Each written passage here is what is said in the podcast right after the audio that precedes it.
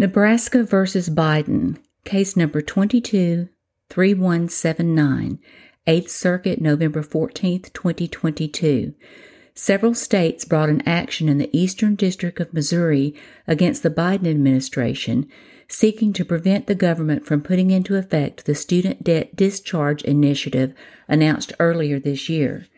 The district court denied the motion for a preliminary injunction and dismissed the case for lack of standing. The Court of Appeals reversed. On standing, it held that Mohela, a loan servicing entity, is possibly an arm of the state of Missouri, and that even if it is not, Mohela owes a financial obligation to Missouri. As such, the state would likely be affected by discharge of so much student debt. The court held this sufficient to allow both Missouri and the other states to continue the litigation. With respect to the preliminary injunction, the court, largely avoiding analysis of the issue of likelihood of success on the merits, held that the balance of factors weighed in favor of a preliminary injunction. Given the geographic broadness of Mohela's activities and the impracticability of more limited relief, the court determined that the injunction should apply nationwide. three seventy-five Slane Chapel Road v. Stone County, Missouri. Case number twenty-one thirty-three sixty-seven, eighth Circuit, November twenty-second, twenty twenty-two. An L L C sought a permit to allow a vacation home to be offered as a short-term rental, such as through Airbnb. Though it initially prevailed before the local Planning and Zoning Commission, the Adjustment Board reversed. Thereafter, it brought actions seeking the overturning of the decision, one in Missouri State Court and the other in the Western District of Missouri.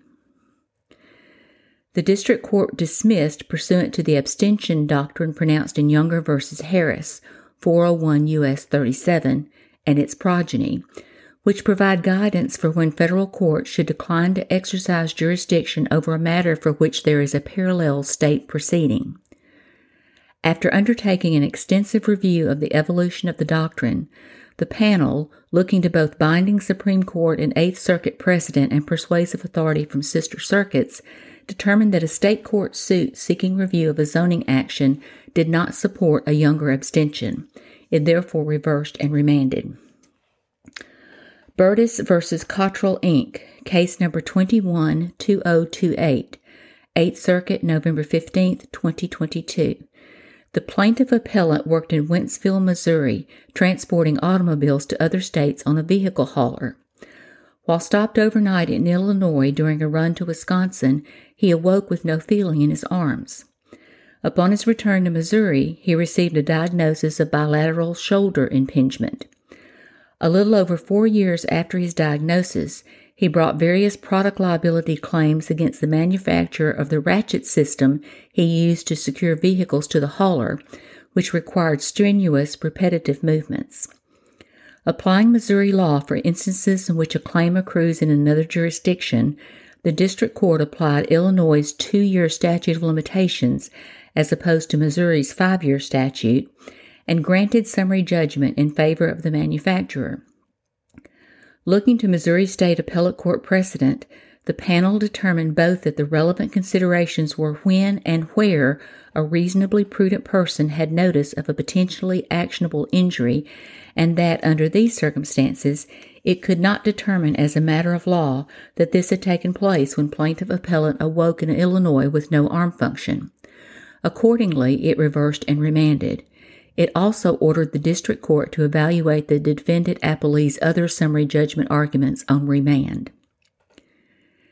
B P P v. Caremark P C S Health L L C, case number twenty-one thirty-seven ninety-one, eighth Circuit, November sixteenth, twenty twenty-two. The Telephone Consumer Protection Act, or T C P A, inter alia, makes it unlawful to fax an unsolicited advertisement. There exists a private right of action for violations thereof. B P P, a periodontal care provider, brought T C P A claim against a pharmacy benefits manager and its communications contractor based on facts sent to fifty-five thousand providers announcing an opioid limitation option it would be offering in its health plans. The district court granted summary judgment, and the circuit court affirmed. The appellate court, applying the definition of an unsolicited advertisement adopted by the Sixth Circuit, held that the complained of facts was not actionable because it did not promote goods or services to be bought or sold and did not have profit as an aim. It also rejected the appellant's related arguments regarding statutory interpretation and the existence of unresolved fact issues. Sladen v. Center for Behavioral Medicine, case number twenty-one thirty oh nine, eighth Circuit, November seventeenth, twenty twenty-two. The court affirmed the grant of summary judgment in an employment racial discrimination action based on untimeliness and failure to administratively exhaust. Mobley v. Saint Luke's Health System, Incorporated, case number twenty-one twenty-one forty-seven, eighth Circuit, November sixteenth, twenty twenty-two. The court affirmed the grant of summary judgment in a disability discrimination case. End of decisions.